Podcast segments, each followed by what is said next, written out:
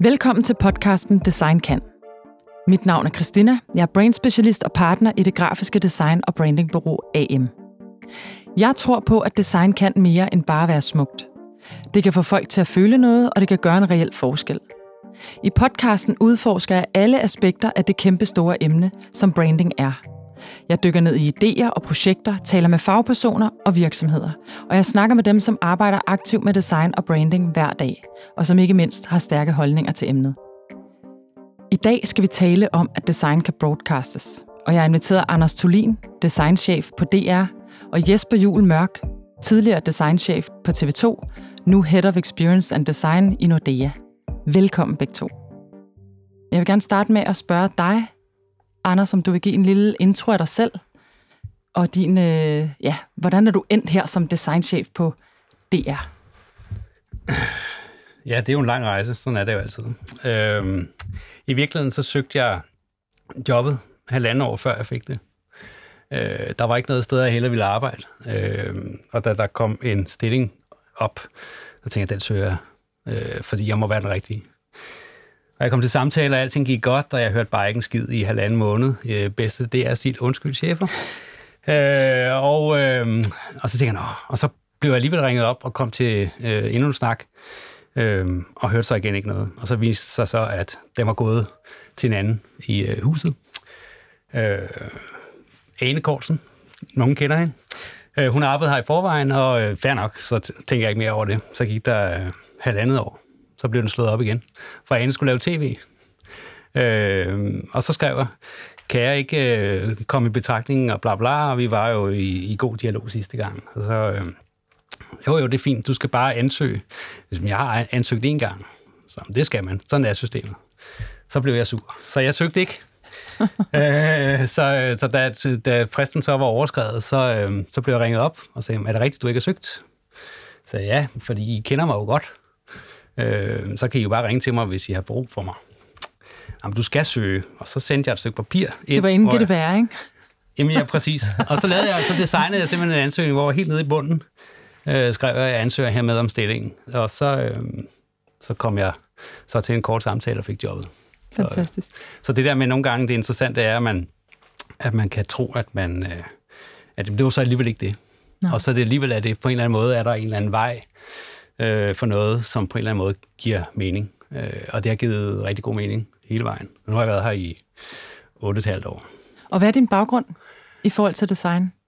Jeg er uddannet øh, på arkitektskolen i så blev færdig i øh, januar 01, det vil være et par dage siden, øh, fra designlinjen, men gik selvfølgelig på øh, basis øh, grunduddannelse på de første par år bygningskunst og tegnede huse på livet løs, øh, og jeg fik altid utrolig meget ros for mine ophængninger.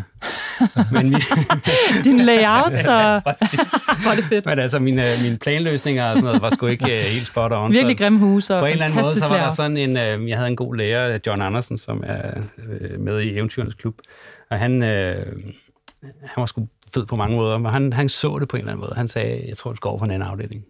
Jeg tror, du kan mere derovre. Uh, og med til historien øh, skal lige sige, at jeg inden arkitektskolen gik på retorik. Jeg læste retorik på øh, Københavns Universitet og læste det i to år. Retorik, kulturjournalistik, kulturformidling, øh, og havde hele den der journalistiske del, og jeg virkelig synes var super interessant, og var faktisk i tvivl om, at jeg skulle være journalist. Øh, og, men samtidig så har jeg altid tegnet og altid udtrykt mig. Og sådan noget. Så, så der var sådan ligesom den der todelthed. Ikke?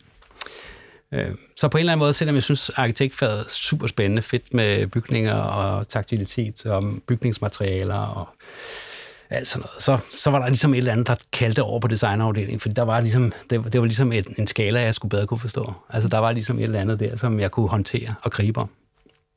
Så der kom jeg over. Øh, og så arbejder jeg lidt på, øh, på møbellinjen, jeg arbejder lidt med nogle grafiske projekter, og Ja, og så arbejder jeg faktisk samtidig på Berlingske Tidene, hvor jeg havde studiejob, var i over fem år, og arbejdede der med at lave nyhedsgrafik. Øh, og så var den der bare ligesom på en eller anden måde. Ikke? Så, øh, så jeg tror, jeg kom til, at jeg arbejdede mig ind i det på en eller anden måde. Ikke? Øh, og i virkeligheden, hvis jeg tog mit CV, så går det endnu længere tilbage, fordi jeg har startet på et, et, et, øh, et, et reklamebureau helt tilbage i 90. Det var det gode tid at være Det var den gode tid, ja. Jeg blev oplært af typografer, og det vil sige hele den her måde med at forstå, øh, hvad, hvad skrift gør og kan, og mm. altså at få rap over nallerne, hvis man, hvis man satte noget forkert, altså på en helt gammeldags måde. Det, der, der er jeg ligesom blevet øh, opdraget. Øh, så, så, og egentlig havde jeg ikke tænkt over det før langt senere. Det gik egentlig op for mig, at, at den der vej havde egentlig ligget der hele tiden. Den har ikke bare mm. ikke været særlig synlig for mig. Øh, og da jeg, da jeg, det ikke. Nej, det er det. Jamen præcis, ikke? Og da, da jeg havde gået to år på retorik, så tænker jeg, det har du spildt tiden. Mm. Altså, hvad fanden har du lavet de to år på retorik for øh, at lære alt muligt om sprog og sådan noget, når du bare vil være designer? Når jeg så sidder her bag, så tænker jeg, hold kæft, hvor er jeg glad for, at jeg gik to år derude. Ikke? Fordi der er mm. et eller andet, altså hele den, altså kommunikation er jo så vigtig en del af design.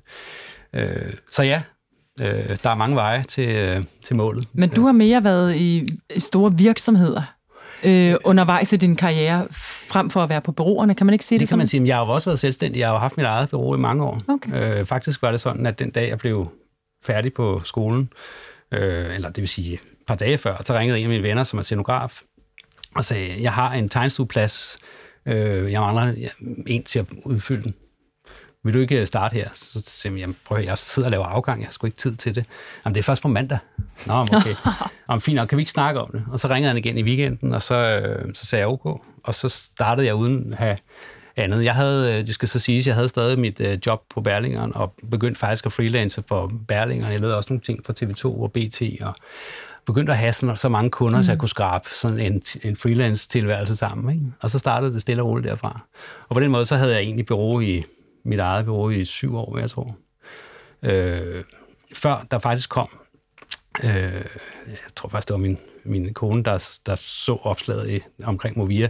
Jeg, øh, jeg lavede alle mulige forskellige ting, det gør jeg stadig i dag. Jeg, øh, jeg var på Gel Arkitekter mm. som rådgiver, jeg øh, var på skolen og underviste arkitektskolen. Du underviser rigtig meget, ikke? Og ja, meget jeg har gjort rigtig, rigtig meget, ja. lige præcis. Og helt fra starten, helt fra jeg blev færdig på skolen faktisk, har jeg stort set undervist. Øh, så jeg, der var det parret skulle i alle mulige retninger. Og så sagde hun, det er et super spændende job, de skal lave øh, hovedstadens udviklingsråd, det, det skal laves om til en ny en ny konstellation. Man skal slå alle trafikselskaber øh, øh sammen på Sjælland, og så skal man lave en ny organisation.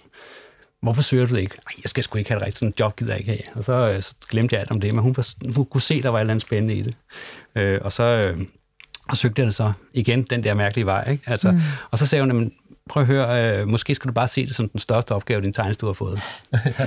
og så, og så var det var ligesom for mig det, der ligesom gjorde det, for tænkte, ja, men det er sgu egentlig meget smart ting. Så tænkte jeg, jeg, jeg går ind, fikser det, ud igen. Øh, fem år senere. så så det, det, sådan kom jeg ind i de store mm. organisationer, og man kan sige, der, der lærte jeg ligesom at begå mig i en politisk virkelighed, fordi mm. man kan sige, Movia, DSB, altså det er værre end det er herude, lad mig sige det på den måde. Mm. Movia er ejet af, af, af 10 uh, kommuner, på Sjælland med borgmestre i, for enden af bordet. Mm. Så det er, det, er, det er sgu svært at blive enige om noget som helst. Ikke? Øhm, så det der med at kunne agere og kunne arbejde med, med vores felt i sådan et, et forum der, hvor der heller ikke var en kæmpe stor interesse for det. Mm. Så det var en god læring, da jeg kom herud, fordi man skal kunne øh, fungere øh, for at kunne håndtere og øvrigt flytte noget som helst, når man er i en stor virksomhed. Så øh, ja. Ja. Hvad med dig, Jesper? Hvordan ja, er du havnet... Jeg kan øh, gentage, det er også en uh, lang rejse, som måske kan være, den, den giver mening i, i bagspejlet, vil jeg sige også. Jeg, jeg startede egentlig et helt andet sted. Jeg startede med sådan lidt mere wanna be an artist, helt uh, way back, uh, men uh, kom så ind på Danmarks Design School, uh, og var fra visuel kommunikation og blev færdig der i 2002. Uh, der startede og, jeg. Vi okay. lige krydset. Nå, okay, ja, okay, okay. Ja, men hvad hedder det, det var en fantastisk tid. Altså, hvad hedder det, det var bare drømmen at bare komme derind og have free space i fem år til at lave præcis, hvad det var, man havde lyst til. Det var sådan set mit mål med at gå på Danmarks uh, Design School på det tidspunkt, uh, og det var super fedt. Uh, men kunne godt se, at jeg, jeg havde helt klart også uh, interesse for sådan, ja, det mere strategiske arbejde i det, og det var meget omkring uh, brand og identitet og sådan noget. Der. Det var der, jeg, jeg lå meget på det visuelle kommunikation. Uh, og så hvad hedder det, førte det til, at jeg fik en egen tegnstue sammen med nogle øh, stykker fra hvad hedder det, designskolen også, så vi startede op øh, med Formidabel, som det hed øh, dengang, øh, med vores egen øh, tegnestue vi var en tre stykker, øh, som øh, ja, lige præcis lidt den samme historie, øh, tog afgang samtidig med, at vi havde nogle jobs for videnskabsministeriet på det tidspunkt, fordi vi havde fået en god idé, vi lige havde lykkes med at få pitset ind der, som gjorde, at vi fik en masse opgaver. Så lige pludselig så var vi lidt et, et firma, uden vi egentlig havde tænkt så meget over, over det. Men øh, det blev vi, og, hvad det, og det var super godt, og det kørte vi øh, nogle år. Øh, men, øh, men jeg havde også øh, lyst på noget mere eller noget andet, så jeg sprang øh, ud af det her øh, firma øh, og, øh, og hoppede videre til Dansk Design Center, hvor jeg var i to år knap, øh, og var med ude og promovere design for... Den lå på hos Andersens Boulevard? Ja, den lå på mm. hos Andersens Boulevard, og var med til at promovere design for ja, små og mellemstore virksomheder, som jo er deres øh, primære øh, målgruppe. Øh, og der var jeg så et stykke tid, og synes måske, at det var, sådan, det var en meget lille organisation, Dansk Design Center. Øh, og på det tidspunkt havde jeg også bare sådan lyst til, at der skulle ske noget mere, også inden for, for designområdet, for jeg synes måske, jeg var kommet lidt væk fra sådan at gøre noget med design på den måde, fordi det var mere sådan ligesom at være ude og, og tale om det. Øh, så jeg øh, så så den her stilling i DSB, øh, hvor det var øh, som øh, designchef der.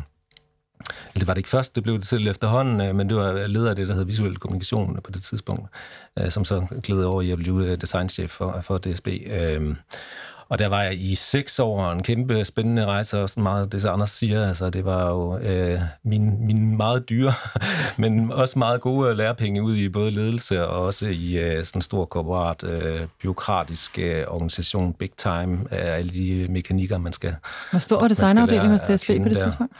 Uh, ja, mit team, der var der 10-12 mm. stykker, tror jeg. Uh, og ja, det var nok der, vi sådan ligesom var. Uh, ja. Mm. Og så var der jo alle mulige, jeg var en del af en marketing. Jeg har, været, jeg har siddet meget i marketingafdelingen af de virksomheder, jeg har været i. Det gør jeg ikke nu, hvor jeg er nu, men det har gjort meget. Øh, der var, hvad hedder det, mm, ja, jeg tror, der var en 40 stykker i DSB marketingafdelingen, og så var designafdelingen, så, eller visuel kommunikation, som de den første hed, det, det var en 10 stykker. Og så blev det mere og mere, så øh, blev, jeg hvad hedder det, designchef lidt senere efter, jeg tror, 3-4 år eller sådan noget der, så det var det ligesom den rolle, jeg gled ind i. Og så var jeg der, øh, og så øh, havde jeg været der i 6 år og begyndte sådan ligesom at øh, kende alt omkring det. Øh, og så søgte jeg til TV2, fordi der var et slået stilling op der som, øh, som designchef. Øh, og øh, det synes jeg var en spændende ny branche, mediebranchen, øh, at gå ind i. Øh, og var så heldig at få øh, jobbet der. Øh, øh, og hvad hedder det, jeg startede så der, og, og var der også i en 5-6 år øh, og har arbejdet med ja, alt, hvad der har med levende design, lyd og billeder og al, alting at gøre, og det var en kæmpe fornøjelse. Altså i virkeligheden var, da jeg så startede med at sige wannabe artist, så lavede jeg sådan, øh, før jeg vidste, at jeg overhovedet ville, der lavede jeg kortfilm og installationskunst og alle mulige mærkelige ting. Øh, men, men det, sådan, det her filmiske univers var noget, jeg var optaget af, så det gav egentlig også god mening, at jeg så kom mm. ind på, på, på TV2 og arbejde der, øh, og havde så den her designafdeling, som jeg øh, drev der, og arbejdet med alle vores kanaler, var faktisk med til at lancere både øh, TV2 Sport og TV2 Fri som helt nye øh, tv-kanaler, helt fra, fra scratch til, til de kom ud og blev øh, broadcastet. Det var en super spændende proces, der har været i hele økosystemet igennem af alt, hvad, hvad der har med identitet at gøre, og i, på TV2. Uh, super fantastisk uh, tid. Men kom også til et punkt, uh, hvor jeg sådan begyndte at synes, okay, nu har jeg været julet igennem øh, flere gange med nogle af tingene, og synes, at nu, nu er, hvad hedder det, synes jeg også, der skulle ske øh, noget andet. Og så øh, tog jeg, jeg vil også sige, et gigantisk øh, stort spring og skridt. Øh, der var en, øh, en, en mulighed for at, at komme ind i Nordea som Head of Experience and Design. Øh, og det er der, jeg er nu, øh, og har været der de sidste to år, og det er jo en finansielle verden, og en helt anden verden, som jeg overhovedet ikke har noget, øh, havde noget sådan, sådan set begreb om øh, til at starte med, men jeg havde min design øh, strategi og måde at gå til tingene på, som, som selvom der er de forskellige industrier, jeg har været i, så synes jeg egentlig, at mit designgreb er det samme, mm-hmm. øh, og den samme tilgang, jeg egentlig har haft til, til de store virksomheder, jeg har været i. Så når først man ligesom kender hvad hedder det, mekanikkerne i sådan en stor organisation, så, så bliver det lettere og lettere at gebære sig i den. Øh, så, så der har været to år nu, og det er jo en kæmpe stor størrelse nu, det er, det, det er en international øh, koncern med 32.000 medarbejdere på tværs af, af, af Norden, med Norge, Danmark, Sverige og Finland.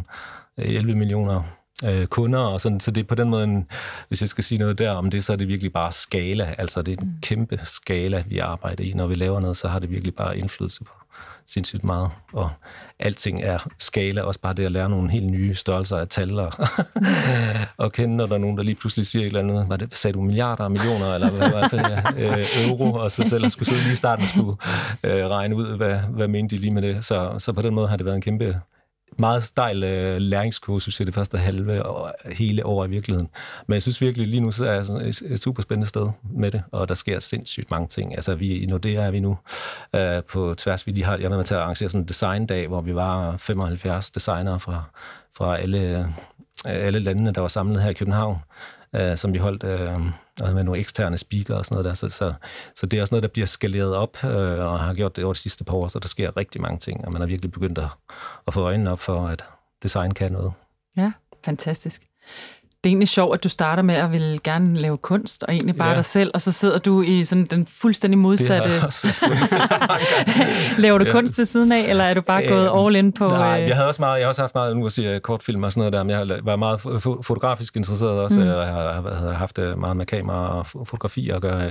Jeg søgte ind på designskolen udelukkende med kunstfotografi. Nå.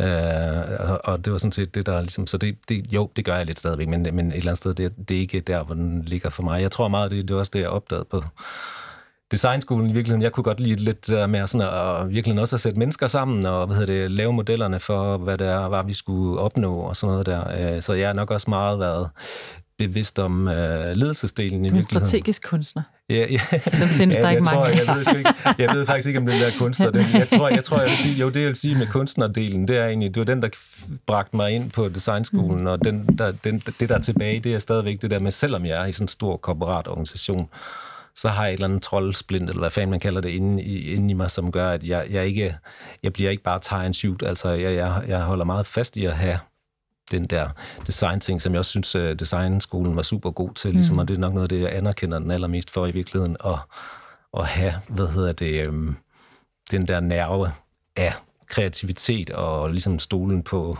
sin egen intuition. Der er masser af, af strategigørelse af design, og nu mm. design kan og så videre, og jeg er stor tilhænger af det hele i princippet, men jeg har bare stadigvæk også den der lille twist, som jeg tror er stadigvæk et eller andet sted gør hele forskellen. Mm. Vi skal jo både tale om det her med, nu kom jeg fejlagtigt til at sige, at design kan gå på tv, og jeg var sådan, nej, nej, nej, tv, altså, det er noget helt andet. Altså, det er jo ikke tv længere. TV er noget helt nyt nu. Det er alle medier, og det skal fungere øh, på tværs af alt videre. Kan du prøve at snakke lidt om, lidt om det, Anders? Altså, hvad, mm. det, øh, den, den følelse, du fik lige, da jeg sagde det, hvad, hvad skete der der? Fordi det var super interessant. Ja, det, er jo, det, er jo nok, det er jo nok typisk det, man møder, når man... Øh, når man taler udefra og ind, og man kigger på det, så siger man, hvad er det, I lever vel bare tv, fjernsyn.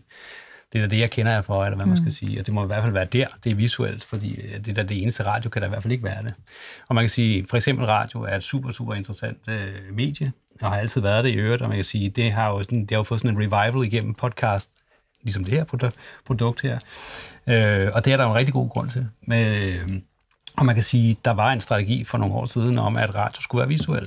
Altså fordi, at du simpelthen møder radioen ude på tredjepartsplatformen, ude i sociale medier, jamen ude i det virkelige øh, rum, altså ude øh, blandt danskerne. Hvordan ser P1 ud? Hvordan ser P2 ud? Hvordan, øh, jamen alle de forskellige TV, altså øh, radiokanaler, vi har. Øh, så der, det er så ved at være en del år siden, der lavede vi den, den, den første runde af visuel radio, hvor vi ligesom sagde, at de skal have deres egen identitet. Øh, så man kan sige, det har været en af de første sådan bevægelser væk fra, at det kun handlede om tv, når vi snakkede om visuelt udtryk. Øh, det er klart, vi har altid haft tv-programmer, øh, der har haft et udtryk, og vi har altid haft, man kan sige, alt det, der i virkeligheden handler om design i min verden, når det handler om Flow TV, det er det, der foregår mellem programmerne. Det er det, som folk sjældent ser, eller lægger mærke til i hvert fald, øh, fordi det er i virkeligheden et bindemiddel imellem to programmer. Det er det, der henviser fra det ene program over det andet, eller laver et kryds fra en kanal over på en anden kanal. Øh. Eller et programident, kalder man det på den måde? En programident er i virkeligheden mm. det, der skaber brandfortællingen. Ikke? Mm. At man siger, hvad er det for et løfte, sådan en kanal som DR2 skal give sine seere, for eksempel. Ikke? Så man kan sige, hele den måde at tænke på, det har vi gjort i mange, mange år. Og Det vil sige, de her on-air look, som, som både TV2 og øh, DR har, har lavet, har jo kørt i sådan en meget sådan en linær øh, proces, hvor det har næsten givet sig selv fra A til Z, hvordan man udviklede dem, fordi det har der været rigtig mange års erfaring med. Øh, og så kommer der også ligesom et paradigmeskift i hele den her digital transformation, som hele verden oplever, i øvrigt, og bankverdenen selvfølgelig, og, mm. og I er meget langt fremme med det angår, hvor man jo siger, jamen, det er ikke sikkert, at jeg vil se det på på tv. Altså man kan sige, der var for, hvis du går tre år tilbage, der snakkede man om, man om second screen og third screen. Det er man jo også holdt op med i dag, fordi hvad fanden er det? Du kan have 28 skærme, og ja. hvad for en af dem kigger du på? Og derfor er tv-skærmen, hvis man skal sige det, jo bare en ud af mange. Øh, og det er en ud af mange kontaktflader, øh, som du har i løbet af din dag. Det vil sige, når du står op, så, øh, så møder du verden. Rigtig mange af os tager fat i vores telefon, før vi tager fat i vores kone eller vores børn eller noget som helst andet. Det er øh, meget sørgeligt, Anders. Det er jo, ja, man, det man sige, og, det, og, og, og sådan er det jo, så man kan sige, man snakker om, hvordan man tapper ind i, kan man sige, i dit, i, i dit dagshjul, eller man kan sige. Så i løbet af det døgn, du du er på jorden, der, der møder du jo medier på kryds og tværs, altså på alle mulige tænkelige måder. Og det vil sige, alle de kontaktflader, dem er vi en del af. Og det vil sige, de skal jo alle sammen på en eller anden måde øh, tænkes som brands. De skal alle sammen tænkes som om, at de har en formidlingsopgave, og de er der af en grund. Øh, og alt det, det skal man jo også som lytter, se og bruger forstå. Fordi hvordan skaber du ellers en loyalitet og mm. en forbundethed til, til... I hvert fald mærke det intuitivt, ikke? Præcis, ikke? Mm. Og der kan man sige, hele den, hele den måde at ændre sådan tankegang på, gør også, at den måde, vi arbejder på, har ændret sig øh, vanvittigt meget over de sidste især tre år. Man kan sige, at det, der kommer til at ske inden for det næste halvårstid, er jo, at vi for eksempel DR jo skal lukke nogle kanaler, øh, men der åbner også noget andet, og der er også en, øh, det kan man sige, der er også en fremtid på bagsiden af ting, som bliver lavet om. Og så kan man sige, at den fremtid er jo blandt andet, at mange flere kanaler bliver rent digitale kanaler, det vil sige, at man går væk fra det, der hedder flow-kanaler, hvor at, at tingene ses ved, at man tænder på det er jo så et-tallet på fjernbetjeningen, ikke? På et bestemt tidspunkt. på et bestemt tidspunkt der, ja, ja. der man kan ja. sige, den der, den der, den der slåskamp om, om tallene på fjernbetjeningen er også sådan et, et, det er jo været en paradigme, vi også har været i. Det har jeg aldrig tænkt over. Jamen, det, det, det er, og, og, vi snakker meget om, hvordan, hvordan skaber man det nye et-tal på fjernbetjening i dag. Det vil sige, hvis du går på Apple TV for eksempel, så går du ind, og så har du dine apps, mm. som du downloader. Hvordan sikrer vi altså, at det er appen, den ligger uh, en top of mind, eller allerbedst på den første placering? Det gør den nok ikke. Der ligger nok en Netflix, der ligger nok en YouTube, øh, alt muligt andet inden, Facebook, TV osv. osv. Øh, så det er, jo, det er jo den ongoing, så hvis man kan sige, hvis vi bliver ved med at gå ned ad den samme vej, og bliver ved med at sige, at vi, vi, er, vi holder på, bare vores indhold er godt nok, og vi bare laver noget godt flow tv, så skal folk nok tænde på fjernsynet. Så døde vi hurtigere end, øh, ja, du kan se en hest Så content er ikke king længere? Nej, altså man kan sige, det skal man jo passe på med at sige det her ud her. Men jeg synes jo stadig, content er king, fordi jeg synes jo sådan set, det er jo i det sidste ende, det altid handler om, og man sige, når man som influencer på, på YouTube eller øh, Instagram, Facebook, whatever, laver noget, så kan man sige, så er det jo også altid ud fra noget content. Mm. Øh, så kan man så diskutere kvaliteten af det, men jeg vil så mene stadigvæk, at dem, der så overlever, de har også en berettigelse, fordi de faktisk har noget at bidrage med. Øh, så folk kommer tilbage. Så folk kommer tilbage. Mm. Så man kan sige, content er king, men der, er, men der er bare noget i, at, at det der med, at det skal være nemt at finde, mm. altså i det virvar af kommunikation, der er i det døgn der, du, du tapper ind i det er jo det arbejde, vi arbejder med. Det er derfor, vi arbejder med designsystemer, det er derfor, vi arbejder med at prøve at skabe en sammenhæng på tværs af alle vores øh, platforme, fordi at vi ved ikke, hvor vi møder dig i løbet af en dag. Mm. Det kan være, at du starter med at tænde for radioen. Det kan godt være helt gammeldags flow-medie, du går ned og tænder for. Måske har du en DAB-radio. Jeg har stadig sådan en Tivoli Audio nede i køkkenet. Jeg har også en DAB-radio op på første sal, men øh, den går jeg som regel ned og tænder, fordi øh, jeg pendler, og så skal jeg ligesom høre noget om, øh, er der noget med togene? Så man kan sige, det, så, så jeg har en, det er sådan den første, men samtidig med det, så tjekker jeg jo min telefon, mails, øh, Facebook nogle gange, ikke så tit, men hvis jeg gør, jeg har i hvert fald alle mulige indgange på mine digitale medier. Så det mm. kan jo godt være en, en, en, en ting der. Så kan jeg have øh, min yngste øh, datter, hun kan godt tænde fjernsynet. Jeg siger stadig fjernsynet, men hun tænder for et eller andet om morgenen. Hvor, og det, og det kan man sige, at, og nogle gange foregår det på den ene skærm, og nogle gange på den anden skærm. Det er det, jeg mm. mener, de der kontaktpunkter, vi kender dem ikke på forhånd, og vi kan have præferencer til dem, men vi er jo også nogle øh, illoyale øh, hvad kan man sige, kunder i butikken, fordi vi kan skifte. Mm. At det vil sige, at, at, at vi, det er ikke nødvendigt sådan, at jeg tænker, i gamle dage snakker vi målgrupper, så hvis vi, hvis vi bare havde folk fra, fra den til den alder, og så lavede noget godt indhold, og så præsenterede det for dem, så havde vi dem i butikken. Men de kan sådan set ændre øh, fuldstændig øh, lyst øh, inden for det samme døgn, mm. øh, eller inden for det samme minut. I gamle dage havde vi Disney Show. Ja. ja, ja. Det kan ja. jeg se, når jeg siger til mine yngste, altså forstår de slet ikke. Nej. Fordi vi ikke har et tv. Nej, kan man ikke spole. Det er bare sådan, altså, det er kun fredag, man ser Disney Show. Fan det. Men hele det, du siger broadcast design, i virkeligheden ja. er det også bare, det er jo mere og mere en til en. Altså det er jo mm. optim- optimalt, vil man gerne opnå en, til, en en til en relation med, mm.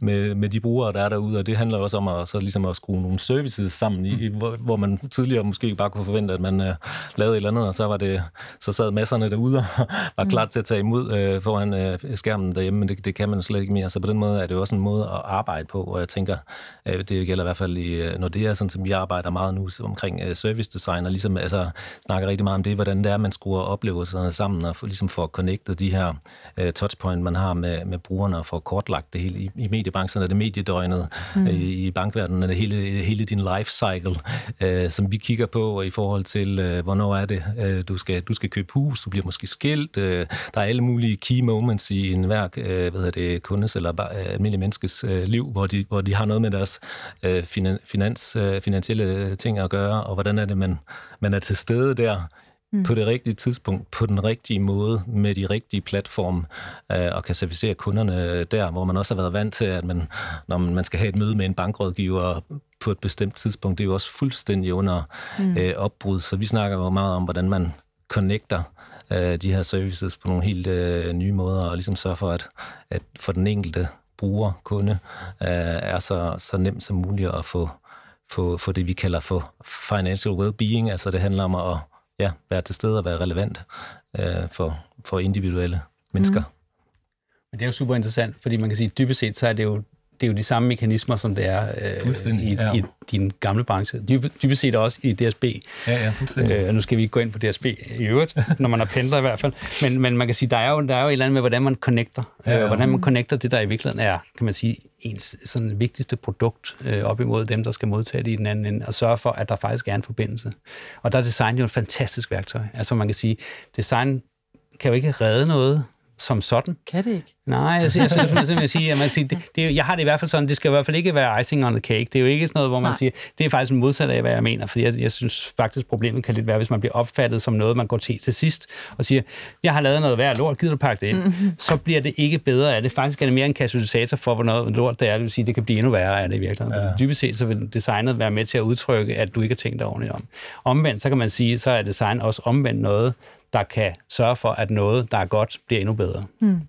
Øh, og, og det synes jeg i alle de her produkter, om det så er til, til bankverdenen, eller DSB, eller til, til broadcast, er det faktisk det samme. Fordi man kan sige, når man så møder et godt design, øh, så er det så selvfølgeligt. Mm. Og det er den der selvfølgelighed, der i virkeligheden, man faktisk ikke stiller spørgsmål Ja, og det er jo det, vi snakker om, mm. det der med, at i virkeligheden, jamen, når nogen spørger, hvad er et design i DR for eksempel, jeg må sige, der er måske godt nogen, der ved, der er et DR-logo og sådan nogle ting. Og sådan, men altså, jeg, og jeg har også set på Ramachan, der er noget, der hopper rundt og sådan noget. Er det det, du laver? Mm. Ja, ikke rigtigt, det er sådan noget andet. Og, og i virkeligheden, det der med at, at, at lave forbindingspunkter, og i virkeligheden bruge design som sådan en, i virkeligheden, ja, både et, en, en, et, et, et bindemiddel øh, imellem ting, men også en måde at, at skabe en selvfølgelig kan man mm. sige, transport fra, fra, fra en ting over til noget andet. Det, er jo, det synes jeg er, er jo en af de ting, vi arbejder med. Og når det lykkes for os, så, så er det jo virkelig der, vi, i virkeligheden, så er det der, hvor det larmer mindst. Mm. Altså, der er det sgu tit sådan der. Og sådan er det faktisk også, synes jeg.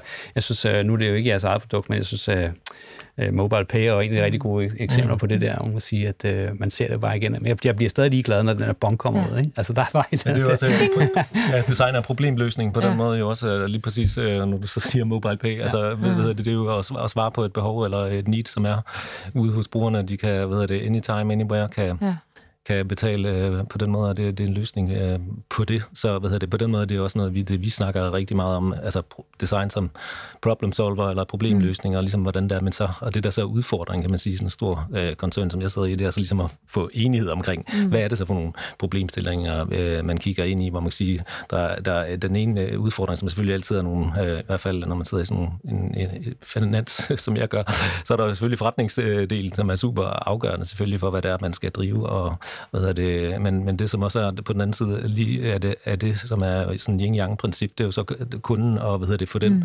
hvad hedder det, både forretningsmålene og kundebehovene til at mødes øh, på den bedst mulige måde, så, så det bliver øh, win-win for, for både hvad hedder det, banken og mm. øh, kunderne, og hvordan er det, man, man gør det. Når man ser det udefra, og man ser, at øh, DR har en øh, designafdeling, Nordea eller TV2, og man kommer fra en bureauside, så kan man sige, hvis vi taber ind i det og laver noget samarbejde, så er der en, det er en meget klar øh, designmanual, der foreligger. Der er ligesom, hvor meget er der egentlig at rute med, tænker man ikke? Hvad, hvad kan man egentlig gøre? Nu er I jo aktuel med at have lavet en ny typografi, mm. Anders, for DR, mm. som også har vundet priser, mm. øhm, som jo er øh, et pragteksempel på noget, der er usynligt synligt, mm. som kan binde meget sammen på tværs øh, af en kæmpe workhorse inden for typografiens øh, sådan nørdeverden, men også bare øh, en, øh, en helt, altså at gøre sproget visuelt på en eller anden måde. Kan du ikke prøve at fortælle en lille smule om den? Jo, det kan jeg tro. Altså, øh, dybest set er den en, en, kan man sige, det er et ben i vores designstrategi. Øh, om i virkeligheden at gro alle vores egne produkter i vores egen have, hvis man kan sige det sådan. For man kan sige, vi har jo ligesom, øh, altså når man skal bygge byggesten, eller hvad fanden du nu har lyst til at kalde det, øh, for, for designsystem, vi beror på ikke tilfældigheder, men ting, som i virkeligheden er strategisk funderet. Det vil sige, det kommer så tæt på ens DNA som overhovedet muligt. Og der kan man sige, at typografi er jo bare et så vigtigt sprog. Altså det, øh, og i et hus som vores er det jo sådan næsten at det er jo altså det er så, så, så skriftbordet. Altså man tænker ikke over det, men der er jo skrift alle steder, som møder det er, altså på alle tænkelige... Hvad har jeg brugt før? Jamen alle mulige forskellige skrifter. Man kan sige, at i dag bruger vi uh, Gibson, som er en, mm. uh, en uh, det er en købeskrift, mm. ikke? Vi har haft Foundry Monoline på et tidspunkt. Vi har sågar haft Gilsante, det er ikke engang sikker på, men jeg tror, vi har, Meta har vi i hvert fald haft, okay. kan jeg huske. Ikke? Så der har været alle mulige øh, skrifter indover, men de har alle sammen haft det til fælles, så man har købt dem ud fra at finde noget, der passede sådan nogenlunde ind mm. i, øh, i, i det, du, det udtryk, du gerne vil opnå. Og man kan sige, jeg har haft en, en, en, det er en mangeårig ønske, jeg har haft, det var ligesom at sige, skal vi ikke også eje skriften? Skal vi ikke på en eller anden måde sige, at det er sådan et grund, det er sådan et, et, et, det, det er et grundfundament, ikke? Altså, man kan sige, derfra kan udgå rigtig, rigtig mange ting. Øh, og lige omkring processen med, med publik, der gjorde vi faktisk det, at det har vi haft held med før i øvrigt også med... Mm. med som er overtone, ikke? Med, ja, ja, publik er tegnet sammen med et, et Aarhus-bureau, der hedder Overtone, som, øh, som, hvor vi faktisk øh, tog kontakt til, øh, til Rasmus, som jo også har været ja. i den her podcast, øh, og sagde, at vi har ikke behov for, at der kommer et bureau, at levere et produkt. Vi har behov for at skabe en co-creation. Vi vil gerne lave noget sammen, fordi at, øh, jeg tror meget mere på, at det er sådan, at du frembringer de bedste produkter. Øh, så jeg har behov for, at du kommer herover. Så jeg sagde til Rasmus, øh, pak din kuffert, kom herover og sid 14 dage. Så han øh, kom over, og så sad han i øh, på vores interne bureau, og så, øh, så lavede vi simpelthen hele forarbejdet. Vi lavede sådan et helt pilotprojekt øh, på øh, skriften, øh, ud fra men altså, jamen det, det, det er sådan, ja, hvad, hvad, hvad er det for en tonalitet, den skal have? Hvordan opfylder den kravene til funktionalitet kontra udtryk? Hvor meget skal den være i tiden? Hvor meget skal den være tidløs? Og alle de her forskellige ting. Vi fik simpelthen sat alle parametrene for den. Rasmus fik lavet nogle super gode skitser sammen med os, øh, og så gik jeg faktisk videre i systemet med den. Altså, så inden der mm. overhovedet var fundet pengene til den, så sagde jeg, prøv at se, sådan her kan det se ud i en, i en mm. ideel verden. Og så fik jeg nogle penge til øh, projektet.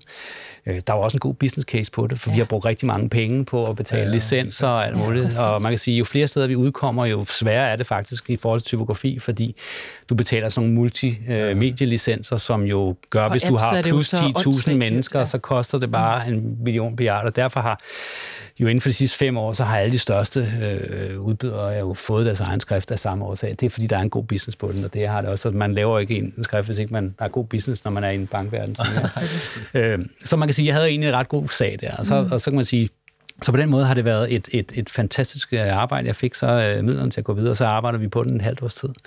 Øh, og man kan sige, at det, der er så fantastisk i sådan et arbejde, det er jo sådan set, at, at, at skriftarbejde slutter aldrig nogensinde. Det er på en eller anden måde, du har, du har lagt sådan et grundfundament til den. Nu, nu er den udkommet i sin, sin, i sin grundform i, i fem vægte. Øh, mm. men allerede inden kan man sige, at vi var færdige, så har vi faktisk lavet en udgave til koncerthuset nu i en stencil, som vi så skal til at implementere på alt uh, koncerthusidentiteten. Vi har uh, lavet en kursiv, som kan bruges til DR3. Vi overvejer en rounded til børneindhold.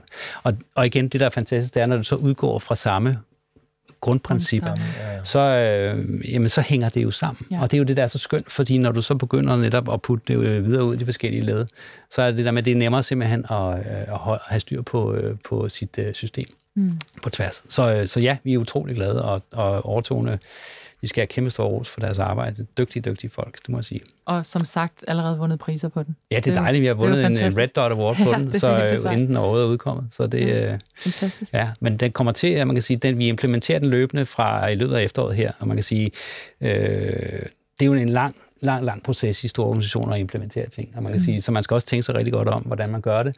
Hvordan kommunikerer man det? Folk var jo meget i huset her, og meget interesseret i at få den imellem hænderne med det samme men ved jo også, nu har jeg siddet her så længe, så folk ved godt, at de får med mig, hvis, det, hvis, der, mm.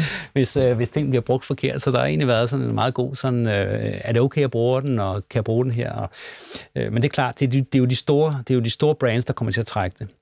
Og vi laver et, et redesign stort set af alle vores øh, kanalbrands her hen over efteråret, øh, fordi det skal hænge sammen i et nyt system fra 2020. Og kan man sige, det vil sige, når alle vores kanaler, og det kalder vi dem ikke mere, vi kalder dem for mediebrands, når de i virkeligheden udkommer i, en, i sådan et, et, et fælles system på tværs, så øh, bliver det med publik som, som bærende element i, øh, på tværs af det hele.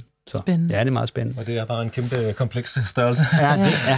det, det er også noget, der jeg har arbejdet med på TV2, netop at aligne på, på tværs med de her øh, kanal, øh, kanalbrands, øh, og hvordan man ligesom kunne skabe et system fra, at der ikke var et system, meget, meget mangfoldigt, kan man sige, øh, til at der var et system, og alle mm. de, der er jo også nogle, der er både pros og en cons for det, men, men i det hele taget bare det der med at arbejde, men jeg synes også noget af det, jeg synes, der er interessant ved at være i sådan en stor koncern, det er også lidt det, du peger på, det, det er jo så tidsligheden i det, fordi mm. man kan ikke bare lige sådan, det tager, det tager virkelig lang tid at få se det værk, man ligesom øh, har startet op med det, det på papir, øh, hvad hedder det, og så til det implementerede det hele, kan der jo tage, øh, gå flere år, da, da vi startede med TV2's øh, øh, brandarkitektur og ligesom skulle øh, omforandre øh, hele systemet øh, for første gang, der, der tog det jo også øh, fra, fra det ligesom lå der, hvad vi var enige om, at det var, vi skulle, til, til hvad hedder det, man kunne se, at det var øh, på news, mm. bogstaveligt talt, og hvad hedder det, kørte på baggrundsskærmene der, og det hele var ligesom begyndt at hænge sammen. Altså, der, det tog jo en to et halvt, tre års øh, tid øh, for at få alle systemer og teknik, og jeg skal komme efter dig til ligesom at, at arbejde med, og alle øh, også stærke stakeholders indimellem, øh, som hvad hedder det, ikke synes, og hvorfor skal vi nu det, mm. og øh, vi vil hellere være vores eget brand, og der, der, så, så at tage hele, alle de der forskellige ting er også en kæmpe del af det at arbejde med design i sådan en stor mm. øh, virksomhed, og ligesom også tage nogle af de der kampe. er der ikke også noget med, det er i hvert fald noget, jeg synes, vi oplever meget med store kunder, især når man også taler øh, eventuelt øh, custom typografi på den måde, som I har været ude i, mm. Anders. Det der med, at man, øh, man skal hele tiden tænke på lavest fæld, eller sådan lavest fællesnævner, ikke? Mm. Vi skal tænke på, øh, på øh, Gerda derovre, som også skal sidde og bruge det, og som ikke engang ved, hvordan man installerer noget, og som, så kan vi ikke lave et øh, mangfoldigt designsystem, som stadig er meget stramt. Altså, det er, jo, det er jo faktisk en af de ting, vi hører mest. Mm. Og det, det ja, og det, nu ved jeg ikke, om det er på DR, men nu ved jeg, det, det er jo ikke nogen hemmelighed. Der er jo masser af regulativer af gode grunde på finansverdenen, men der kommer jo alle mulige regulativer. Men et af de regulativer, som også bliver diskuteret lige nu, det er sådan lidt en helt anden størrelse, som er mere designrelateret, kan man sige. Men det er jo hele det her accessibility. Altså, hvordan er, hvordan er det, hvad hedder det, synshandicappet, mm. eller hvordan er det, hvor, hvor, hvor meget skal man, øh, hvad hedder det, og det kan godt være, det, det vil være et uh, likely scenarie, der begynder at komme nogle regulativer fra EU, eller andre, som uh, faktisk kræver, at man, hvad hedder det, går ind og designer efter øh, som du siger, laveste ja. fællesnævner.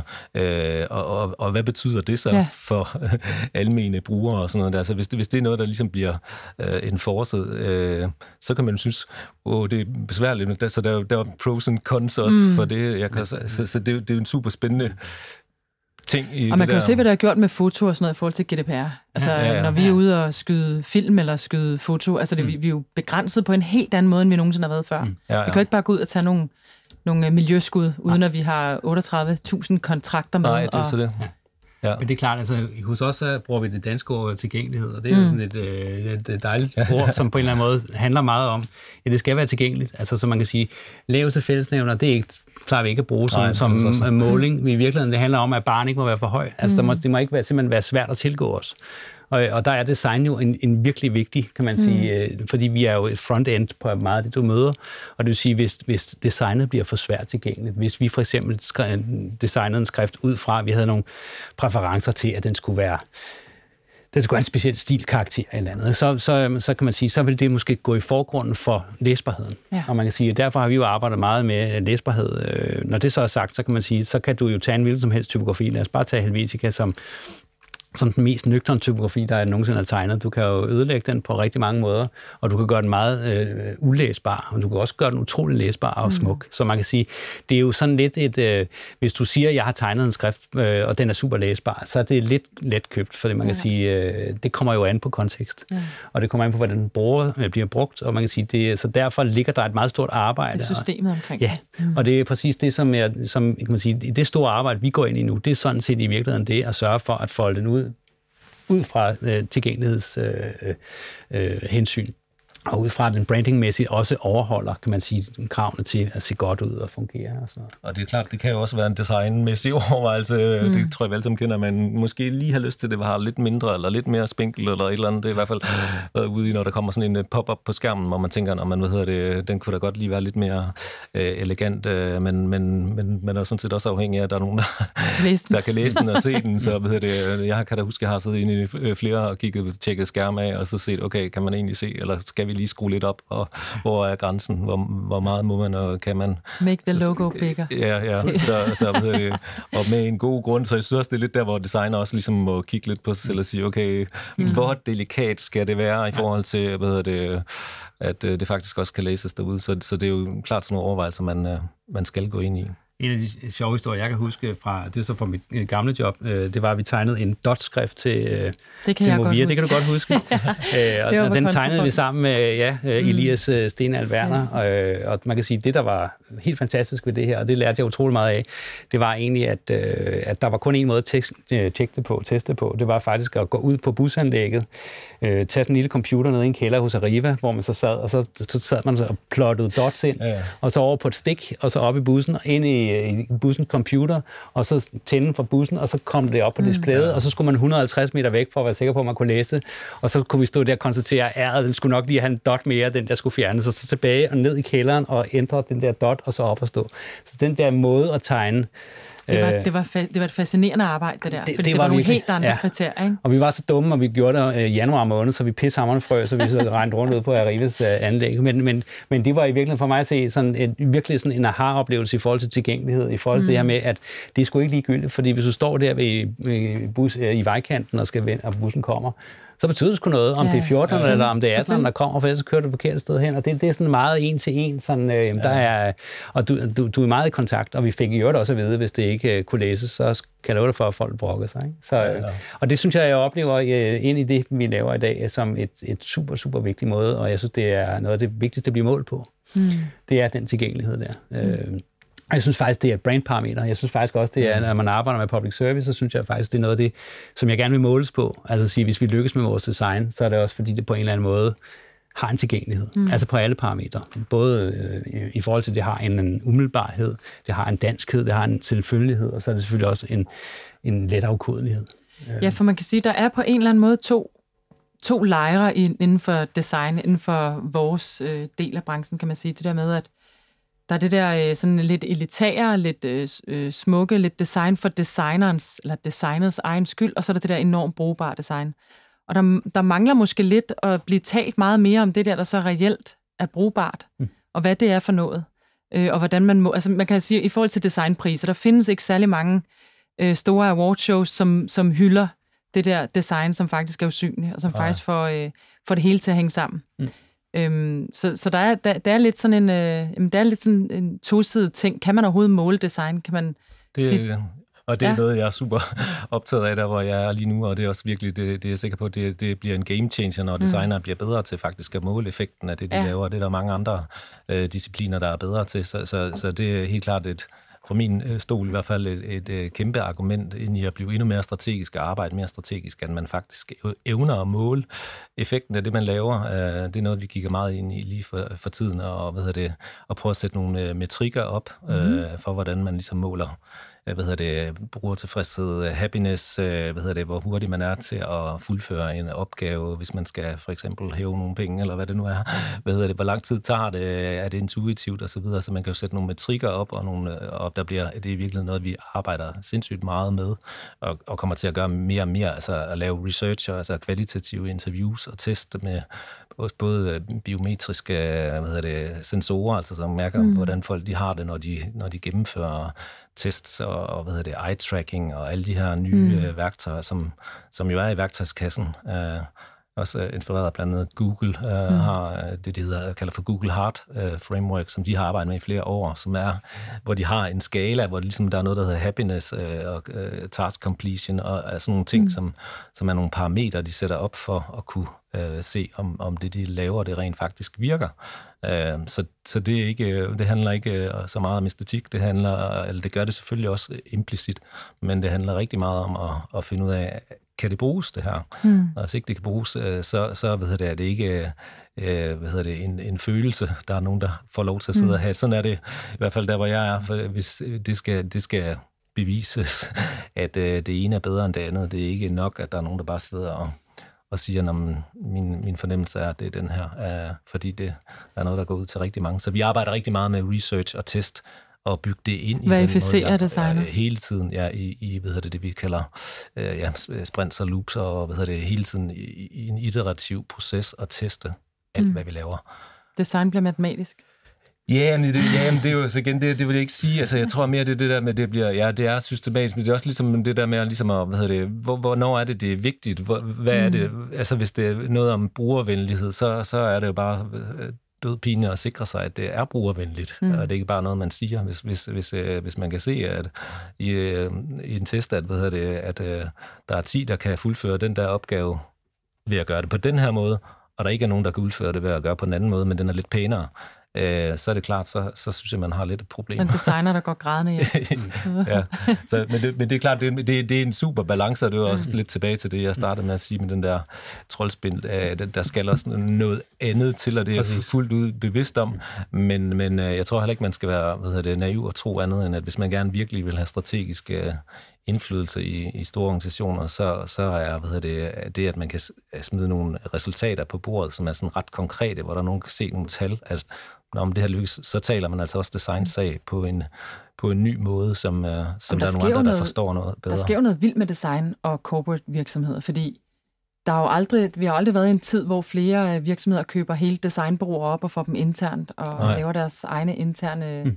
Hele des, des, designafdelinger. Ikke? Ja. Øhm, altså nu sidder I selv i sådan en, mm. men øh, vi har i hvert fald talt meget om det der med, hvad, hvad kommer det til at gøre for os som bureauer? Mm. Hvor vi egentlig er kommet frem til den konklusion, at det er, det, er den, det er den bedst mulige løsning af alle verdener, fordi der er stadig behov for det der samarbejde på tværs. Altså der må stadig være, nu lægger jeg ord i munden på jer, så jeg må modsige mig bag, der må stadig være behov for det med at arbejde sammen med eksperter derude. Mm, ja. øhm, men samtidig så får man også en hel række advokater og folk, der har brandet så meget under huden, så man faktisk også får løst tingene øh, uden, øh, uden at skulle rundt i organisationen på en anden måde, end man skulle før. Jeg synes meget, det er at gribe tilbage det, du egentlig startede med at, at sige, Anders, omkring samarbejde. Altså for mig, er, og det er min grundlæggende erfaring, det har jeg arbejdet sammen med rigtig mange byråer over de sidste 15 år, øh, og jeg, jeg ser meget, det, det, det her co-creation, det handler om at virkelig få, hvad det, sænke øh, skuldrene alle sammen og mødes i det samme rund og lægge lidt kasketten ud i, i garderoben, når oh, man kommer ind dejligt. i det her. Fordi, hvad det, den, den historik, man har, når man er i en stor organisation, har man bare, man ved bare godt, hvad det er, hvad det, der mm. skal til for et eller andet sted at, at drive det her til en uh, succes, så, så hvad hedder det, og samtidig med, som du også siger, så har brugerne en sparkling energy, og hvad hedder det, nogle, nogle kreative løsninger, og, og hvad hedder det, kan, kan udfordre nogle ting, så, så sweet spottet for mig er også helt klart, når man, og det er også de bedste projekter, jeg har haft, øh, det er, når man mødes øh, på midten, mm. full altså på midten, og, og virkelig øh, går ind i kreativt øh, samarbejde. Øh, og det, det tror jeg helt sikkert, ja, som du siger, det, det er rigtig godt at have ambassadører. Det er egentlig en gammel uh, kæphest også for mig. Det ved ikke, om det også er for dig, Anders. Men det der med, når man har været i, i store organisationer så lang tid, og når du selv siger det med branchen, altså, mm. altså branchen har været, eller nu siger jeg, når jeg siger branchen, så mener jeg alle byråerne, ja. er jo fantastiske til at holde uh, fester uh, for sig selv. Og det er jo, det er jo alt sammen uh, fint og, og, for sig selv. Uh, og godt på den måde, men jeg synes virkelig også, at jeg vil også gerne tale varmt for, at der er flere, der engagerer sig ude i virksomhederne, mm. fordi hvis design virkelig skal ud, indfri og udfri øh, sit øh, potentiale, så, så, så sker det ikke uden, at der er nogen, der også øh, træder ind i den der organisatoriske strategiske maskine, som det er at være i sådan en stor virksomhed, og faktisk navigere der i og begynder at være med til at, at udvikle strategi mm. i virksomheden. Så, så, så tror jeg, det er væsentligt, at at man ikke som, som bureau udefra øh, bare kigger misundeligt til og tænker, hvordan kommer jeg ind og får en opgave her, eller det bare handler om egentlig at få, få, få trykket sig selv ind i et eller andet ting, så kommer der nok nogle flere opgaver min vej. Øh, men, men i virkeligheden netop sige, men hvordan fanden kan vi skabe øh, noget mere. Altså, mm. altså sørge for, at værdien faktisk bliver mere end design. For det er jo det, det handler om typisk set. Design er jo ikke et slutprodukt. Ikke i min verden i hvert fald, man kan sige. Det er jo et produkt, der skal understøtte noget andet, og en del af en større helhed. Så ja. det er jo mærkeligt, hvis man også inden for design tænker, jamen, jeg løser kun den her lille del af det. Mm. Altså, vi har faktisk udviklet forskellige designmodeller, vi arbejder ud fra. En af de modeller her i huset, som jeg prøver at praktisere, kalder vi en TUI-model, som er Altså tegner, tegner tre cirkler, så er der teknologi, øh, udtryk og indhold. Øh, og der er de steder, hvor de overlapper hinanden. Det er der, hvor alle problemerne altid opstår. For det er det der, man siger, er det, er det et, ind, er det indholdsmæssigt noget, der skal bestemme det her, eller er det teknologisk, der gør, at vi ikke kan eller kan noget, eller skal det, skal, skal det løses af nogle designer? Og der kan man sige, der har design et rum. Det er jo der, hvor jeg synes, at vores fag er fantastisk, fordi vi kan faktisk facilitere lige præcis de der skæringspunkter imellem øh, indholdet, øh, teknologien og designet i virkeligheden. For de, at vi i virkeligheden kan, kan lave de samarbejder og forstå øh, holistiske mm øh, måder at tænke på og få, få sørget for at, at få alle de her fagområder øh, sat i spil i en større sammenhæng. Og det er meget også den, de her overlapping circles, lidt øh, som du beskriver, der, der, der har jeg meget sådan, der her business design technology, det er i hvert fald meget i der, sådan et sted, hvor jeg, der hvor jeg er, det er jo rigtig meget forretningen og teknologien, IT og en kæmpe øh, vigtige størrelser i sådan en organisation, som jeg er i, men, men den sidste komponent øh, Øh, super vigtig komponent er design, og det, det begynder der virkelig at være også en anerkendelse af. At, Hvorfor er der kommet den anerkendelse? Hvad har rykket sig? Det er jo helt klart, at min verden er, fordi at, hvad der er nogle brugere derude, som er blevet vant til, at enhver oplevelse, at hver digital øh, hvad hedder det, produkt eller service øh, skal, skal være super intuitivt mm-hmm. og nemt at bruge, og det gælder i, i min verden jo også finans, hvor man førhen har kunne sige, okay, men hvad, hvad hedder det, der går du ind til et eller andet møde, og man kan så synes, om det er kedeligt eller hvad, men man er i hvert fald vant til, det, det er noget med bank, det er noget, der er kedeligt, det er noget med at gå ind til en rådgiver, og så ligesom få fikset sin økonomi. Men sådan er det jo bare slet ikke i dag. Altså, folk sammenligner jo, hvad hedder det, vil jo gerne have deres hvad hedder det, app er lige så intuitiv som Spotify eller, eller, eller andet, som man, som man connecter med. Og det er Alle lige Apple. ja, men, men det giver også bare nogle, det giver nogle kæmpe muligheder også, og det er jo blandt andet noget af det, vi kigger på. Nu starter med at sige om det her med personlig tilgang til økonomi. Altså, hvorfor, hvorfor begynder man, og det er jo også noget, vi arbejder med hele tiden, man kan lave det meget mere intuitivt end mobil, oplevelse, at man for eksempel, når man, hvis du øh, gerne vil købe en campingvogn, eller hvad ved jeg, når man, så kunne det være fedt, at du lige kunne uploade et billede af en campingvogn, og skrive dine øh, mål ind til, hvornår hvad det, har du opnået dit mål øh, om at købe den campingvogn, og hvordan sparer du op, og vil du spare op sammen med andre, kan du lave nogle added services, hvor er fælles om at spare op til en campingvogn, mm. eller, altså der er jo alle mulige oplevelser, der mm. bare venter på at blive indfriet i min verden øh, i, i den finansielle industri, fordi det handler om at skabe oplevelser for kunderne, som, som rækker ud over, hvad hedder det, pengene er jo egentlig kun et instrument i, i hvad du gerne vil opnå i dit liv. Mm. Uh, så, så hvordan enabler man det på en helt ny måde? Uh, det, det ser kæmpe gigantisk potentiale i worldwide mm. og arbejde med, så, så hvad hedder det, der er plads til mange flere uh, designere, også nu det er, nu er vi uh, 75, vi lige holdt den designdag nu her uh, for nylig, som jeg er med til at arrangere, hvor vi var 75, der mødtes uh, her i Danmark på tværs mm. af af alle fire lande, som Nordea er repræsenteret i. Og, og altså, det er alle discipliner, service design, UX, UI, øh, grafisk design, brand design. Alle discipliner er, er samlet under et øh, tag, og, og vi begynder virkelig også at arbejde mere og mere ja, strategisk øh, sammen øh, på tværs, og også med vores øh, stakeholders. Det lyder super spændende. Ja. Så hvad er det, design kan, når vi taler broadcasting? Jeg synes jo, design kan alt i den sammenhæng. Det ved jeg også, at du også plæderer for.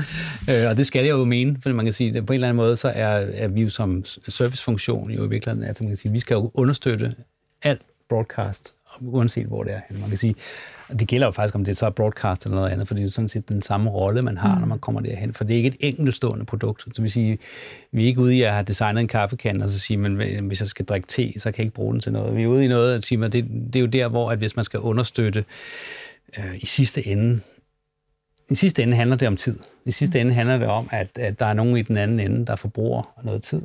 Øh, og så skal de på en eller anden måde tilvælge at bruge den tid sammen med, mm. med os. Og, og det er jo der, hvor design på en eller anden måde, når det er allerskønnest, øh, understøtter det, og i virkeligheden beriger det også, synes jeg. Jeg synes faktisk, der er også meget stor forskel på, om vi snakker et valg, mm. hvor det handler om at ramme øh, skære igennem støjen, som vi snakkede om her. Det er, man siger, hvordan skærer man igennem støjen? Hvis du laver et, et, et design, som larmer af helvede til, så skærer det i hvert fald ikke igennem støjen, så understøtter det i hvert fald ikke, kan man sige, det fokus. Så det er jo en vej, men noget andet er, at man så laver et program som bunderøven, og så siger man, at det skal på en eller anden måde, den programgrafik, der hører til, den skal på en eller anden måde ramme stemningen, øh, og være med til at sætte en i, i, i den rigtige retning, eller et Melodi Grand Prix, eller hvad kan det du komme med et rigtig godt eksempel? Nu nævner du selv Melodi Grand Prix og bunderøven, ja. men er der et godt eksempel fra, fra dine otte år? Der må være mange, men der er et, mange. du gerne vil Ja. fremhæve, hvor du sådan tænker, der gik design virkelig op i en højere enhed med det produkt, vi Jamen, jeg, med. jeg jo nødt til at nævne uh, Eurovision Song Contest, mm. hvor jeg sad og havde ansvaret for det visuelle dengang i 14. Øhm, det var jeg- et stort projekt. Det var et stort projekt, og det var et, øh, det var et svært projekt. Hæftigt. Og, og hæftigt, og, og vi var udfordret på alle tænkelige niveauer. Og man kan sige, det der er super interessant, det var, at vi arbejdede på alle parametre. Vi arbejdede jo med det, vi kalder city dressing, det vil sige, hvordan øh, aktiverer man alt omkring øh, selve venue, altså hvordan møder på man... Refshaløen, ikke? Det er ude på Ja. Refshaløen, og, det og hvis, nu kan man sige, hvis man har været derude for nylig, altså, der er jo fedt og urbant, men, der, men det er svært at gå med høje hæle, og det var det også dengang, og man kan sige, vi var, det var helt ned til sådan noget med, at vi var nødt til at, at asfaltere øh, adgangsvejen ned fra, fra havnen og op til, altså, så design helt ned i nogle meget praktiske ting. Det var noget med, at vi hang bannerne net for lavt, så kom brandbilerne, og kunne ikke komme igennem. Så jeg løb rundt der og havde ansvaret for både at flytte bannerne og skære hul i i, øh, i alle de banner, vi satte på alle hegnene rundt om, fordi det blæste, så væltede de. Altså, der, der er sådan nogle praktikaliteter, som man kan sige, når man pludselig som designer oplever, at jamen, jeg har siddet inde på computeren og lavet et andet, sendt ud trykkeriet, det kommer, og så tænker jeg, "Nå, der har jeg Det sluppet. så godt. Det er jo det, du slipper den som regel, ikke? Man siger, Ja. som designer tit har, sådan, men når du så kommer ud i, der var vi simpelthen ude i, at du fik bare, altså det var lige med det samme, at du, du, du oplevede det Kontant afregning. kontant afregning. Og det var så stort et projekt, og det var så, øh, så vildt på alle tænkelige parametre, at øh, man kan sige, jeg tror ikke, at alle os, der var en del af det projekt der, det, øh, det tog os lang tid at, ligesom at, at komme tilbage til hverdagen igen bag, og sige, der er ikke noget, der kan blive så stort igen. Men, men, men det kan der så alligevel, for man kan sige, man arbejder jo med med alle mulige forskellige slags design, mm. som kan forskellige ting. Jeg synes, vi lavede et, øh, øh, ja, et super flot valg, for eksempel den her gang, og så kan man sige, det er en anden form for, det er en anden form for design, men man bliver sgu også glad, når det, mm. når det kan noget, og man egentlig oplever, at øh, hele den demokratiske proces øh, bliver krystalliseret ud i noget, som er nemt at forstå. Altså siger man, hvor mange stemmer har den ene eller anden fået, og man siger, jamen nå ja, men det er fandme ikke nemt. Nej. Altså, og vi, øh, vi havde jo flere gange undervejs, hvor vi udfordret af, at der kom nye øh, kandidater på, og det vil sige, at vi skulle lave vores øh, grafikker om, øh, for pludselig så kom der Ja. jo øh, nye folk, folk til, der skulle have deres egen farve ind i farvepaletterne, og alle de her, Ja. ja. den her måde med at skulle arbejde, både på den lange bane og så på den ekstremt korte bane, det er også noget af det, vi arbejder meget med, at der er tit den der vekselvirkning imellem, Ja. at noget, vi ved det lang tid i forvejen, vi ved godt, når man skal lave et øh, en eller anden program af en art, at det, øh, når det rammer øh, fladen, så sker der sådan og sådan. Men så sker der alligevel alle mulige ting, både undervejs, der kan blive flyttet deadlines, mm. øh, men så også fordi vi er et mediehus, så er bevågenheden omkring de ting, vi laver, jo så ekstrem. Øh, så så man, kan ikke, man kan ikke rigtig lave noget, uden at der er nogen, der har en holdning til det. Mm. Øh, så, øh, men jeg kan ikke lige, jeg kan ikke lige komme... Der, der, er- der er nok der er rigtig, rigtig mange. Der er Det helt sikkert mange. Ja, ja. Hvad med dig, Jesper? Kan Jamen, du komme med et fra lidt den TV2 samme. også? Ja, men der er også rigtig mange. Jeg tror, at den største, jeg vil sige, det var nok også lidt den, jeg startede med, det, det er jo egentlig at lave uh, designsystem Ja. 1.0, uh, uh, ud fra uh, en uh, meget mangfoldig størrelse, der uh, stak i mange forskellige retninger til ligesom at lave et På tværs af hele TV2. designsystem på tværs af hele TV2 mm. med tv og uh, digitale uh, platformer, og sådan set se, at uh, det stadigvæk uh, virker, og hvad det, bliver arbejdet videre i det samme uh, spor, så, så hvad hedder det, ligesom have taget det første skridt i den der systemiske ting. Det var dig, der lavede i det. skråstregen.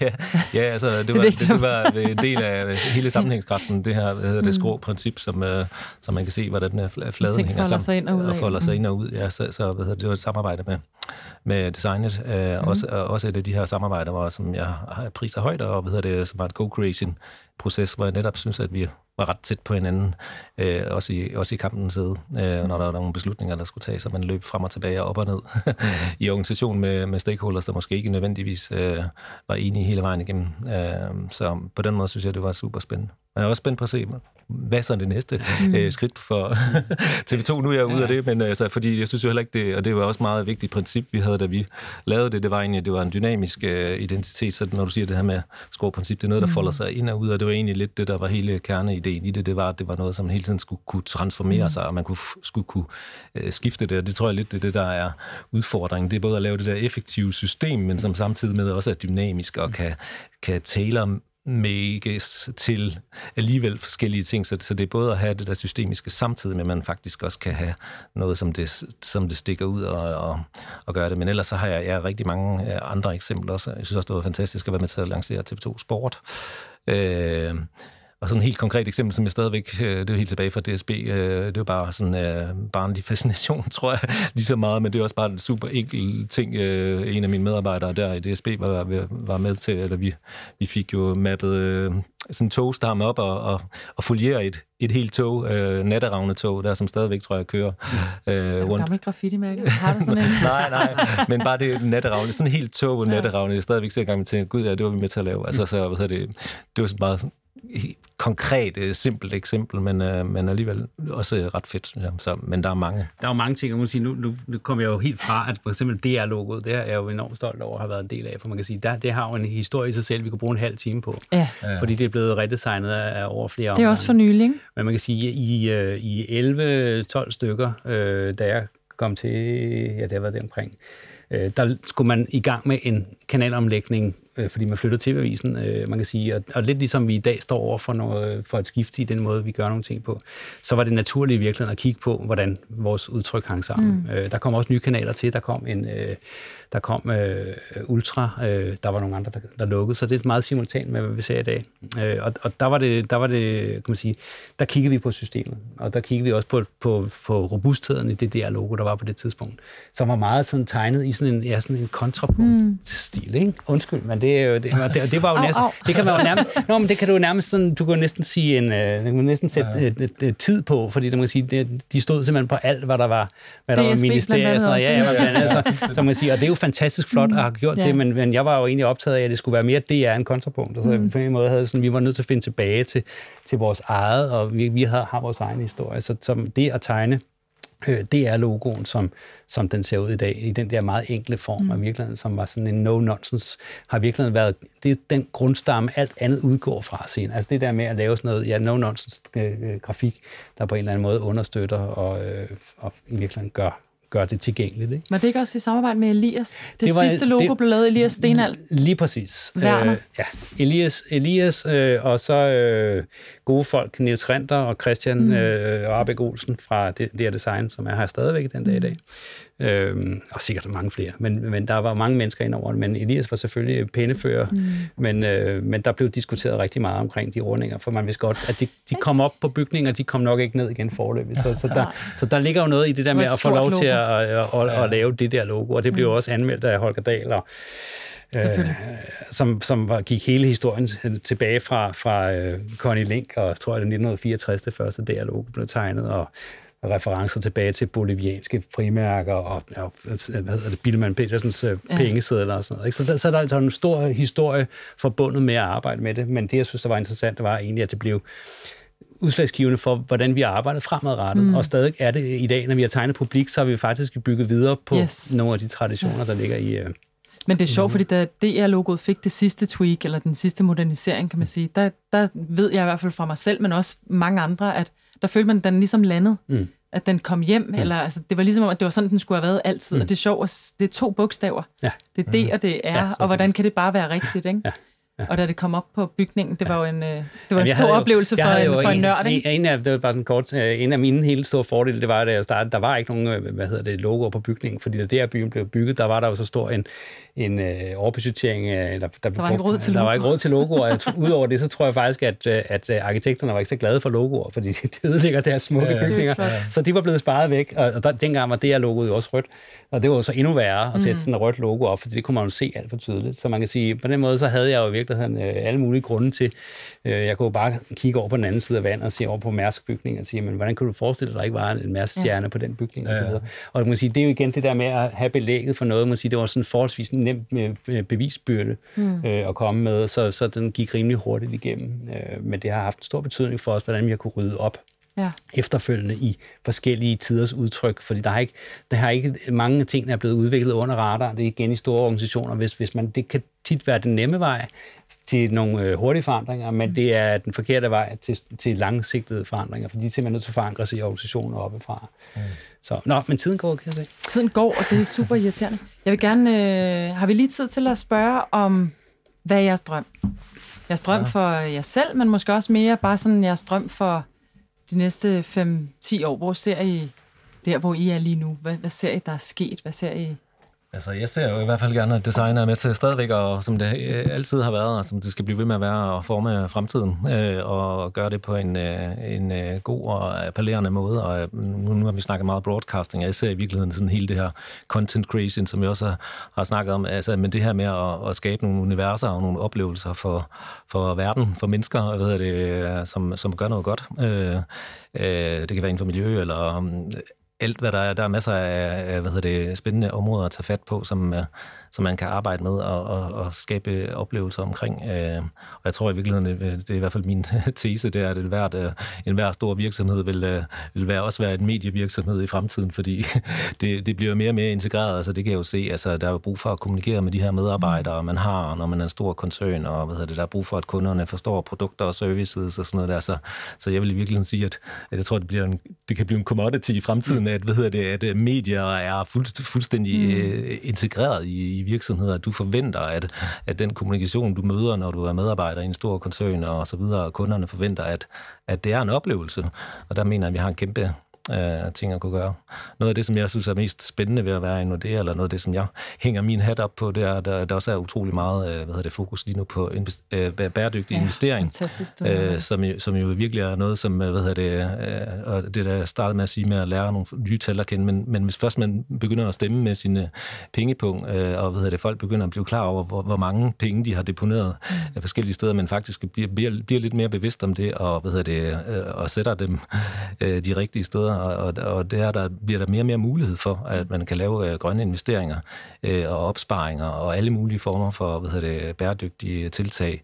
Øh, og det handler bare om, at folk de faktisk kommer lidt ud af den der comfort zone, de har med et bank og sådan noget kedeligt noget af det pension og papirer, der er et eller andet ringbind, til at de faktisk begynder at forholde sig til, at de måske har 700.000 eller mange penge, de nu har stående på deres pensionsopsparing. Øh, dem kunne de faktisk øh, sikre sig. Hvad er det, man siger? Er det 19 milliarder, der bare står i Danmark? På folks kontorer, uden det, at være investeret, faktisk, og som faktisk kunne redde ufattelig mange ting, når vi taler det, det er en af de helt vildt spændende ting, vi arbejder med lige nu faktisk, mm. når du lige griber ind. Det, det, det, det er faktisk et koncept, vi arbejder lidt med, det hedder øh, ja, sleeping money, mm. øh, som vi kalder at hvad hedder det, der er, det, folk har, og det er især i Danmark, man har ikke været så, hvad hedder det, så svært er det ikke helt det samme, der er de lidt mere øh, komfortable med at investere sådan, men, men hvad hedder det, men at få aktiveret de her penge, fordi folk ja. har dem jo i, nærmest i, i minus øh, rente, så på den måde, så hvad hedder det...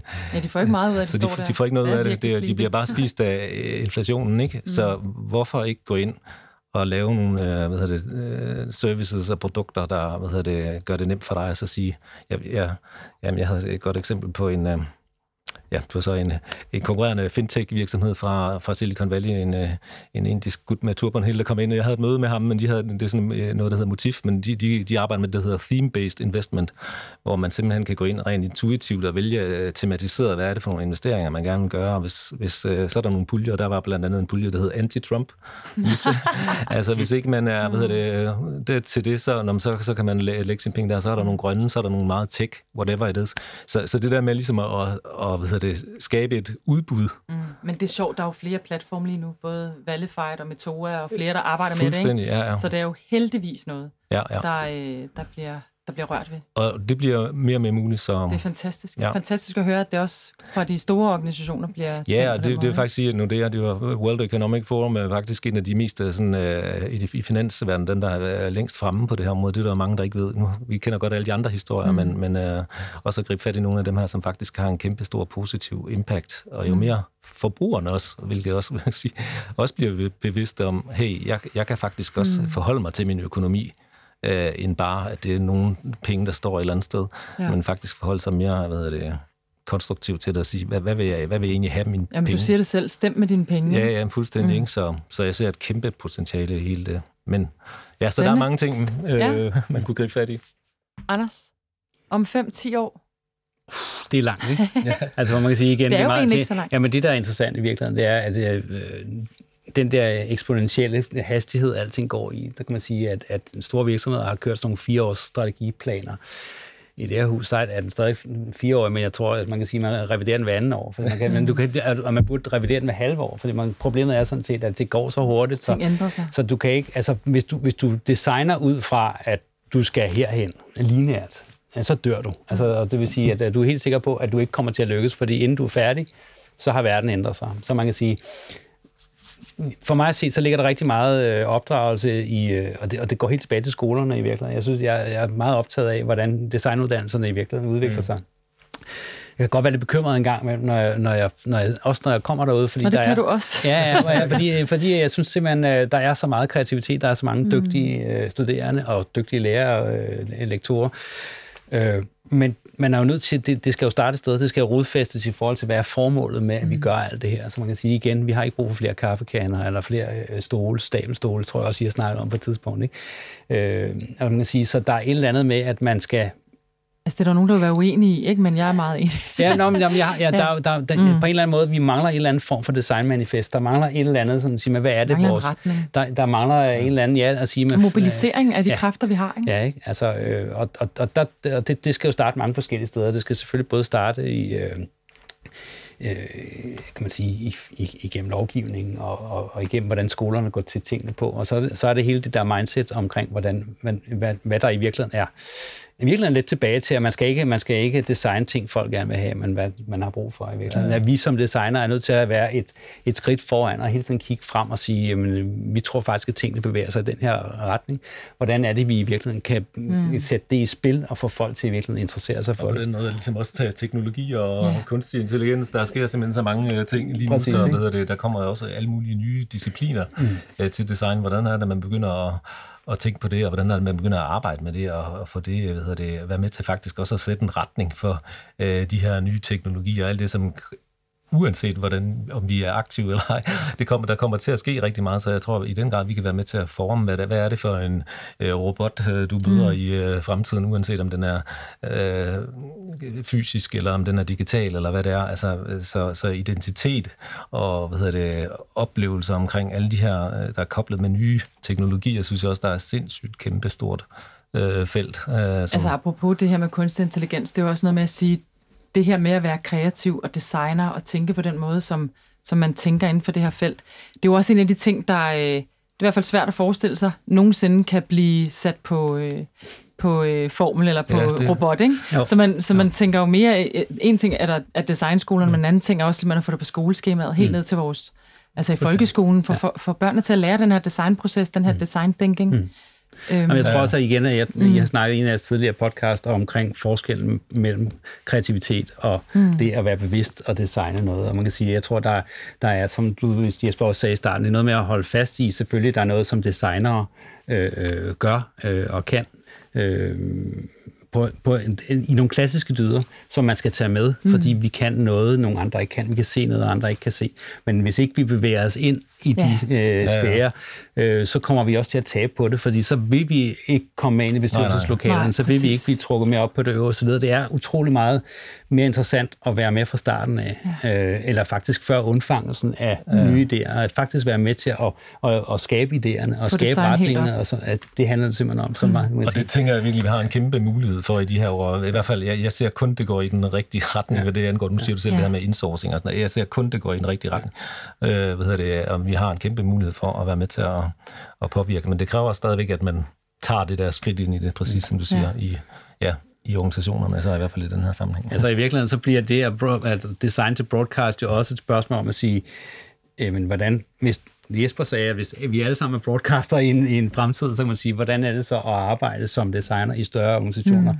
når der skal broadcastes på tværs af, øh, af medier? Fordi mm. man kan sige, det er, det er den kommunikation, der er øh, øh, i dag og fremadrettet. virkeligheden, ja. Det er virkeligheden, ikke? Ja, ja. Øhm, Så, og så, så er der en helt anden, og det kunne man snakke meget længere om, det er alt det her med at, at, at undgå alle de her... Øh, alle de her øh, bobler af, af information, hvor man kan sige, at du er i ekokammer af den ene eller anden slags. Så sige, det er jo en af vores helt store øh, og vigtige øh, opgaver, det er at sørge for at få en eller anden form for fælles ståsted for den, kan man sige, viden og øh, indsigt, vi har omkring verden omkring os. Ikke? Mm. så kan man sige, det synes jeg faktisk også, at man som designer har en eller anden forpligtelse til på en eller anden måde at, at tage med. Ikke?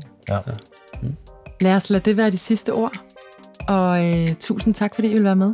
Selv tak. Det var super spændende. Det var tak. Det var fornøjelse. Tak. Ja, tak. tak.